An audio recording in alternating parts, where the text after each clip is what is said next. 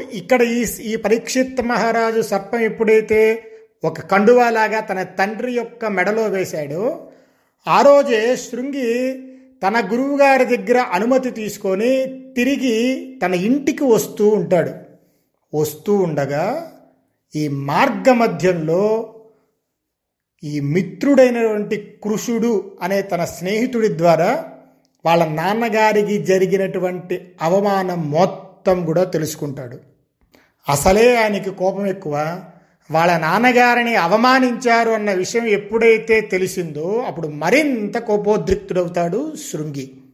ఈయన ఇలా కోపంతో ఉండగానే ఆ వచ్చి చెప్పినటువంటి స్నేహితుడు ఇంకా రెచ్చగొడుతున్నాడు ఆయన్ని. అవయా మీ నాన్నగారు ఎంత గొప్ప మహాతపస్వి తేజోవంతుడు. నీ నాన్నగారి యొక్క భుజం మీద పరీక్షిత్ మహారాజు తీసుకువచ్చి చనిపోయిన పామును వేస్తాడా? అరేరే నీకు పౌరుషం లేదా? నీకు అభిమానం లేదా? ఒకటి గుర్తుపెట్టుకో శృంగి. నా తండ్రికి అవమానం జరిగితే నేను ఎంత బాధపడతానో నీ తండ్రికి జరిగినా కూడా నేను అంతే బాధపడతానయ్యా. నేను చాలా విచారిస్తున్నాను ఈ విషయంలో అని చెప్పి శృంగిని ఇంకా రెచ్చగొడుతూ ఉంటాడు వచ్చిన తన స్నేహితుడైనటువంటి కృషుడు. ఏవముక్త సతేజస్వి శృంగి కోపసమన్విత మృతధారం గురుం శ్రుత్వా పర్యతపత్యమన్యునా. ఈ స్నేహితుడు చెప్పేటటువంటి మాటలతో మహాతేజస్వైన శృంగికి కోపం మరింత అధికమైంది. తన తండ్రి కంఠంలో మృత సర్పాన్ని రాజు వేశాడు అని చెప్పి కోపంతో రగిలిపోతున్నాడు శృంగి. యోసౌ వృద్ధస్య తాతస్య తథా కృచ్ఛగతస్య స్కందే మృతం సమాశ్రాక్షీత్ పన్నగం రాజకిల్బిషి తం పాపమతి సంక్రుద్ధ తక్షక పన్నగేశ్వర. మౌనవ్రతధారి అయి ప్రశాంతంగా తపస్సు చేసుకుంటున్న వృద్ధుడైన నా తండ్రి మెడలో మృతసర్పాన్ని వేసి బ్రాహ్మణులను అవమానపరిచిన కురువంశానికే మచ్చ తెచ్చిన దుర్మార్గుడైన పరీక్షిత్ మహారాజు నా ఈ శాపవచనంతో ప్రేరేపించబడి తక్షకుడు అనే మహాసర్పము చేత విషదగ్ధుడై ఏడు రోజుల్లో యమపురికి చేరుగాక అని చెప్పి శపిస్తాడు శృంగి. తరువాత ఇంటికి వచ్చి తన తండ్రి మెడలో ఉన్న పామును చూసి ఏడుస్తూ ఆ పాముని పక్కన పడేసి నాన్నగారితో ఉంటున్నారు నాన్నగారు మీకింతటి దుర్మార్గాన్ని చేసిన పరీక్షిత్ మహారాజుని నేను శపించాను. అతడికి ఆ శాపం సరి అయినదే ఇవాల్టి నుంచి ఏడవ రోజు తక్షకుడనే పాము కాటుకి పరీక్షిత్ మహారాజు మరణిస్తాడు అని చెప్పి అంటూ ఉండగానే తండ్రి తపస్సు చేసుకున్న తండ్రి ఒక్కసారిగా తపస్సులోంచి బయటికి వచ్చి కోపంతో కుమారా నీవు పరీక్షిత్తుకు శాపం ఇవ్వటం నాకు ఇష్టం లేదు. ఇది ధర్మం కూడా కాదు మనమందరము కూడా పరీక్షిత్ మహారాజు యొక్క ఏలుబడిలోనే ఉంటున్నాం. ఆయన ద్వారా మనకి రక్షణ కలుగుతుంది. ఆయన ఉన్నాడు కాబట్టే ఈ కలి ఇంకా ప్రవేశించకుండా మనందరము కూడా తపస్సు చేసుకోవడానికి వీలుందయ్యా. అలాంటి ధర్మప్రభువుకి శాపం ఇవ్వటం నాకైతే సంతోషాన్ని ఇవ్వట్లేదు పుత్ర. ఎంత గొప్పవాళ్ళైనా ఒక్కొక్కసారి తప్పులు చేస్తారు. ఒక్కడు గుర్తుపెట్టుకో ధర్మాన్ని చంపివేస్తే అది మనల్ని చంపుతుంది.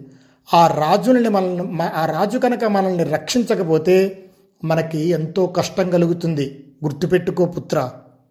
ధర్మబద్ధంగా పరిపాలిస్తున్న రాజు ద్వారా మనం సురక్షితంగా ఉండటమే కాకుండా ఇంకా ఎక్కువగా ధర్మాన్ని ఆచరిస్తాం. అందువల్ల మనం చేసే పుణ్యకర్మలు అన్నిటిలో కూడా రాజుకి భాగం ఉంటుంది. ఆ కారణంగా పరీక్షిత్ మహారాజు అపరాధం చేసినా అతన్ని క్షమించి తీరవలసిందే. పరీక్షిత్ మహారాజు వారి ముత్తాత గారైన పాండురాజులాగా మనకు రక్షకుడు కూడా. నాయన ఆ విధంగా ఆ ప్రభువును కూడా మనం రక్షించాలి కానీ ఈ విధంగా శాపవాక్కు విడిచిపెట్టడం ఎంతవరకు సబబు? పరీక్షిత్తు ఆకలి బాధతో దాహంతో అలసిపోయి ఇక్కడికి వచ్చాడు.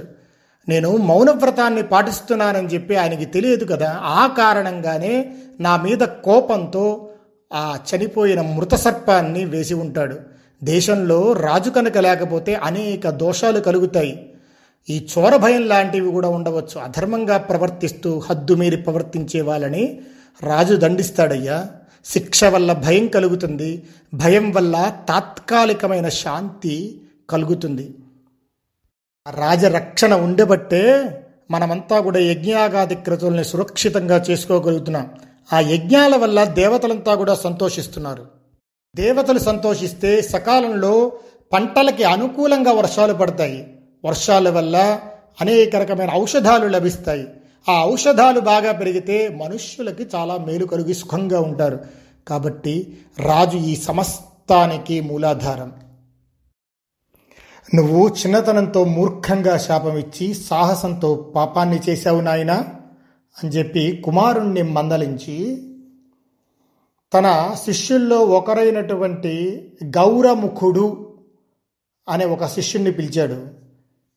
పిలిచి చెప్తున్నాడు శమీక మహర్షి. నాయన గౌరవముఖ నువ్వు పరీక్షిత్ మహారాజ్ దగ్గరికి వెళ్ళు.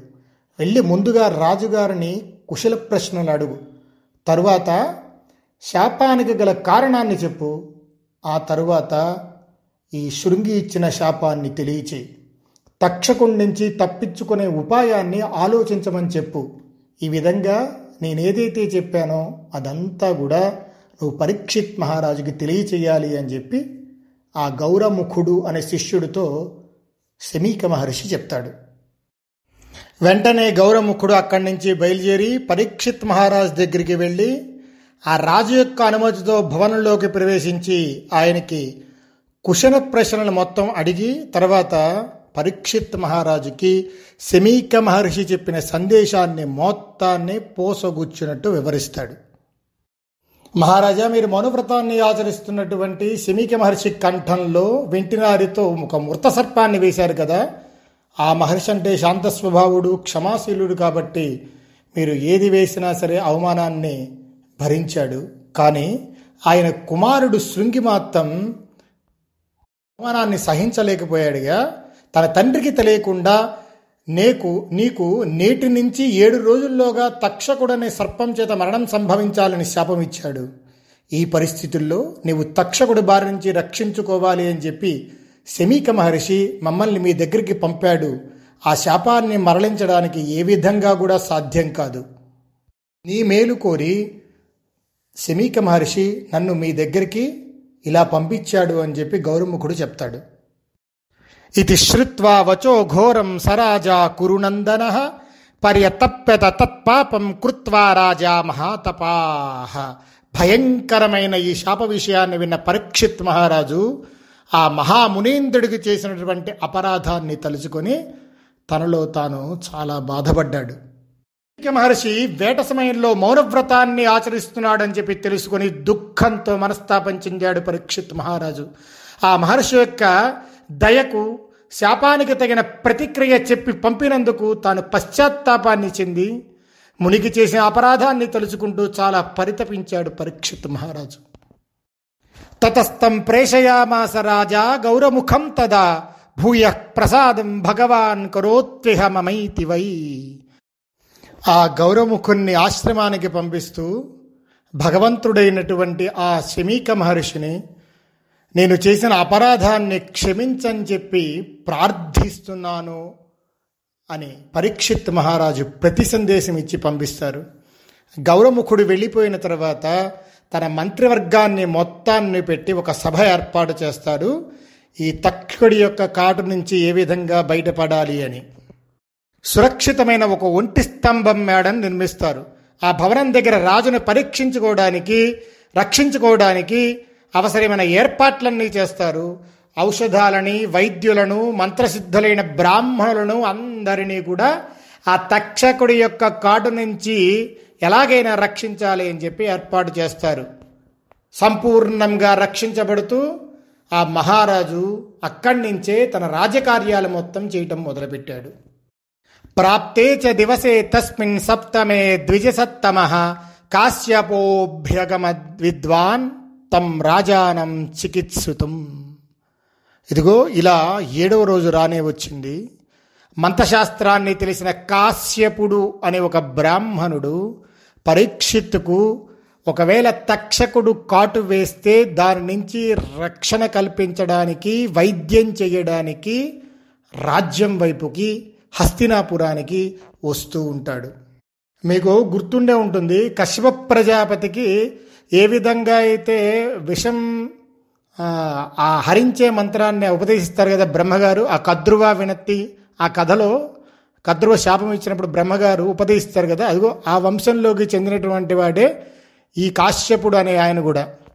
ఈయనకి ఆయన ఆ విద్య నేర్పిస్తాడు ఆ విషాన్ని ఏ విధంగా తీయాలి అనే విద్య మొత్తాన్ని ఈయన నేర్చుకుంటాడు ఈ కాశ్యపుడు. ఆయన ఈ పరీక్షిత్ మహారాజుని ఎలాగైనా సరే బ్రతికించాలి అని చెప్పి వస్తూ ఉంటాడు హస్తినాపురానికి. తం దదర్శ సనాగేంద్ర తక్షక కాశ్యపం పథి గచ్చంతమే కమనసం ద్విజో భూత్వా వయోతిగ తమ బ్రవీత్ పన్నగేంద్ర కాశ్యపం మునిపుంగవం క్వ భగ్వాం స్మరితో యాతి కించ కార్యం చికీర్ష్యతి. అదే సమయంలో తక్షకుడు కూడా పరీక్షిత్ మహారాజుని కాటు వేయడానికి బయలుదేరారు. మార్గ మధ్యంలో ఈ కాశ్యపుణ్ణి చూస్తాడు. రక్షించడానికి వస్తున్నటువంటి కాశ్యపుణ్ణి తక్షకుడు ఒక వృద్ధ బ్రాహ్మణ వేషాన్ని ధరించి కాశ్యపుడి దగ్గరికి వెళ్ళాడు. వెళ్ళి ఏంటయ్యా? అంత వాడివాడిగా త్వరితంగా ఎక్కడికి వెళ్తున్నావు నువ్వు? ఎందుకు వెళ్తున్నావు? అని తక్షకుడు మారువేషంలో అడిగేటప్పటికీ కాశ్యపుడు అంటాడు పరీక్షిత్ మహారాజుని ఈరోజు తక్షకుడనే సర్పం కాటేస్తుందట. ఆయన్ని రక్షించడానికి వెళ్తున్నానని చెప్పి ఈయన చెప్తాడు. చెప్పగానే అప్పుడు ఆ బ్రాహ్మణ వేషంలో ఉన్న తక్షకుడు అంటాడు ఓ కశ్యప నేనే ఆ తక్షకుణ్ణి. ఇవాళ పరీక్షిత్తుని భస్మం చేయడానికి వెళ్తున్నాను. ఒక్కటి బాగా గుర్తుపెట్టుకో. నేను కాటివేసిన వారికి చికిత్స ఎవ్వరూ చేయలేదు. అహం తం నృపతిం గత్వా త్వయా దష్టమపజ్వరం. కరిష్యామీతి మే బుద్ధి విద్యాబల సమన్విత. వెంటనే కాశ్యపుడు అంటున్నాడు నువ్వు రాజును కరిస్తే నేను అతని శరీరంలోంచి విషాన్ని హరిస్తాను అతన్ని బతికిస్తాను. అలాంటి గొప్ప విద్య నా దగ్గర ఉంది ఇది నా నిశ్చయం. ఓహో నీ విద్య మీద నీకు అంత నమ్మకం ఉందా? అయితే కాశ్యప ఈ ప్రపంచం నేను కరిచిన వారికి నీవు చికిత్స చేయటంలో సమర్థుడివైతే ఇదిగో ఈ వృక్షాన్ని నేను కరుస్తున్నాను దీన్ని కూకటి వేళ్ళతో సహా భస్మం చేస్తున్నాను. నీ దగ్గర అంత మంత్రబలం ఉంటే ఏది? నాకు చూపించు అని ఆ పక్కనున్నటువంటి పెద్ద మర్రి చెట్టును ఒక్క కాటు వేస్తాడు తక్షకుడు. అది మండిపోయి బూడిదైపోతుంది. గట్టిగా నవ్వుతూ ఇదిగో ఈ చెట్టుని ఇప్పుడు బదించవయా అని చెప్పి ఆ కాశ్యపుడితో అరగానే ఆయన ఆ బూడిదని మొత్తాన్ని పోగు చేసి తక్షకుడితో చెప్తున్నాడు విద్యాబలం పన్నగేంద్ర పశ్యమేద్య వనస్పతౌ అహం సంజీవయామ్యేనం పశ్యతస్తే భుజంగమా. నాగరాజా నా విద్యా బలాన్ని చూడు. నీవు చూస్తుండగానే ఈ వృక్షాన్ని మొత్తాన్ని చిగురులతో సహా జీవింపచేస్తాను. తక్షకుడు చూస్తూ ఉండగానే ఆ భస్మం మీద మంత్ర విద్యాబలంతో నీళ్ళు చల్లి మళ్ళా భస్మరాశిని వృక్షంగా మారుస్తాడు కాశ్యపుడు. మొదట అంకురంగా తర్వాత రెండు ఆకులతో తర్వాత చిగురుటాకులతో కొమ్మలు ఊడలు ఉపశాఖలు ఇలా క్రమక్రమంగా చెట్టు మొత్తం దైదీప్యమానంగా పెరిగిపోయింది. ఇది వరకు ఎలా ఉందో అలాగే మళ్ళా మర్రి చెట్టు కనబడుతుంది. వెంటనే గర్వం పోయి భయపడి తక్షకుడు ఆ బ్రాహ్మణుడితో అంటున్నాడు ఎందుకయ్యా? నువ్వు వెళ్తున్నావు ఇంతకీ? పరీక్షిత్ మహారాజు దగ్గరికి ఏం ఆశించి వెళ్తున్నావు పరీక్షిత్ మహారాజు బ్రాహ్మణ శాపంతో ఇలా ఉన్నాడయ్యా. ఆయన ఆయుష్ కూడా తీరింది. ఈ స్థితిలో నువ్వు ఎంత ప్రయత్నించినా కూడా నీ కార్యం సిద్ధించదు కదా. కానీ నాకు సందేహమే. ఒకవేళ నీ విద్య ఇక్కడైతే పనిచేసింది కానీ అక్కడ బ్రాహ్మడు శాపం ఇచ్చాడు కదా నేను పరీక్షిత్తుని కాటేసిన తర్వాత నువ్వు కనుక అతన్ని బతికించలేకపోతే నువ్వు నేర్చుకున్న వేద్య మొత్తం కూడా అందరి ముందు అవహేళన అవుతుంది. గుర్తుపెట్టుకో నిన్ను ఎవరు ఆదరించరు అని చెప్పి ఇలా ఆ కాశ్యపు యొక్క మనసు మార్చడానికి ప్రయత్నిస్తున్నాడు తక్షకుడు. ఆ రాజు నీకు ఎంత ధనాన్ని ఇస్తాడో చెప్పు దానికంటే రెట్టింపు ధనం నేను ఇస్తా. నువ్వు దయచేసి ఇక్కడి నుంచి వెనక్కి వెళ్ళిపో నా మాట విను. ఇదంతా విన్నాడు మన యొక్క కాశ్యపుడు. అంతా విని కాసేపు ఆలోచించాడు. ఈ ఆలోచన ఎందుకంటే ఎలాగో పరీక్షిత్ మహారాజుకి సమయం ఆసన్నమైంది చనిపోయే సమయం. ఎందుకంటే ఆయన ఉండగా కలి ప్రవేశించడానికి లేదు. పరీక్షిత్ మహారాజు దాటేస్తేనే కలి విజృంభిస్తాడు. ఎలాగైనా సరే పరీక్షిత్ మహారాజు సమయం ఆసన్నమైందని చెప్పి తెలుసుకొని సరే మనం వెళ్ళటం ఇప్పుడు భావ్యం కాదు అనుకున్నాడు. వెంటనే ఆ తక్షకుడు ఇస్తానన్న ధనాన్ని మొత్తాన్ని తీసుకొని తిరిగి కాశ్యపుడు హస్ హస్తినాపురానికి వెళ్ళకుండా తన యొక్క ఆశ్రమానికి వెళ్ళిపోతాడు. తక్షకుడు హస్తినాపురం దగ్గరికి వెళ్తాడు.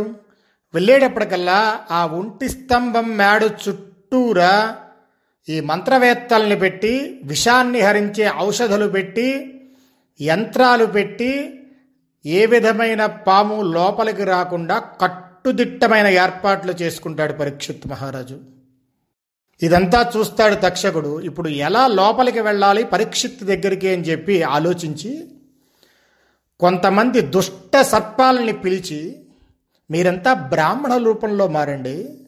ఆయన బ్రాహ్మణులు వస్తే లోపలికి పంపిస్తారు. ఎందుకంటే పరీక్షిత్ మహారాజు బ్రాహ్మణుని గౌరవిస్తాడు. కాబట్టి మీరు కొంచెం దర్భలు పళ్ళు ఇవన్నీ తీసుకుని పరీక్షిత్ మహారాజ్ దగ్గరికి వెళ్ళి చెప్పండి. మేము ఆ తక్షకుడు కాటు వేయకుండా మిమ్మల్ని రక్షిస్తాము అందుకనే వచ్చామని చెప్పండి. మీరు తీసుకే తీసుకువెళ్ళేటటువంటి ఈ పళ్ళలో నేను దూరి ఎలాగైనా సరే మీతో పాటు లోపలికి వస్తాను. ఇదిగో ఇలా ఉపాయం చేసి పరీక్షిత్ మహారాజు దగ్గరికి వెళ్తారు. ఈ బ్రాహ్మణులు వచ్చారు అని చెప్పి తెలుసుకొని వారిని లోపలికి రమ్మంటారు పరీక్షిత్ మహారాజు. ఆ బ్రాహ్మణులతో సహా వారు తీసుకొచ్చిన యొక్క పండ్లలో అదృశ్య రూపంలో తక్షకుడు కూడా ఆయన దగ్గరికి వెళ్తాడు. వచ్చిన బ్రాహ్మణులందరి దగ్గర ఆశీర్వాదం తీసుకుని వాళ్ళందరినీ పంపించేసిన తర్వాత పరీక్షిత్ మహారాజు తన మంత్రుడితో స్నేహితులతో ఈ బ్రాహ్మణులు ఆశీర్వదించి ఇచ్చినటువంటి ఆ పండ్లను తీసుకొని ఇదిగో మీరు కూడా తినండి అని చెప్పి అక్కడ వాళ్ళందరికీ ఇస్తూ తాను కూడా పండు తీసుకున్నాడు. విధినా సంప్రయుక్తో వై ఋషివాక్యేన తేనతు ఎస్మిన్నేవ ఫలే నాగ తమేవ భక్షయత్ స్వయం. బ్రహ్మ వ్రాసిన వ్రాత ప్రకారం శృంగి మహర్షిచే ప్రేరేపించబడి మహారాజు ఆ ఫలాల్లో ఒకదాన్ని స్వయంగా తినడానికి సిద్ధమయ్యాడు. పండును కొరకగానే ఆ పండులోనే తక్షకుడు క్రిమి రూపంలో ఉన్నాడు.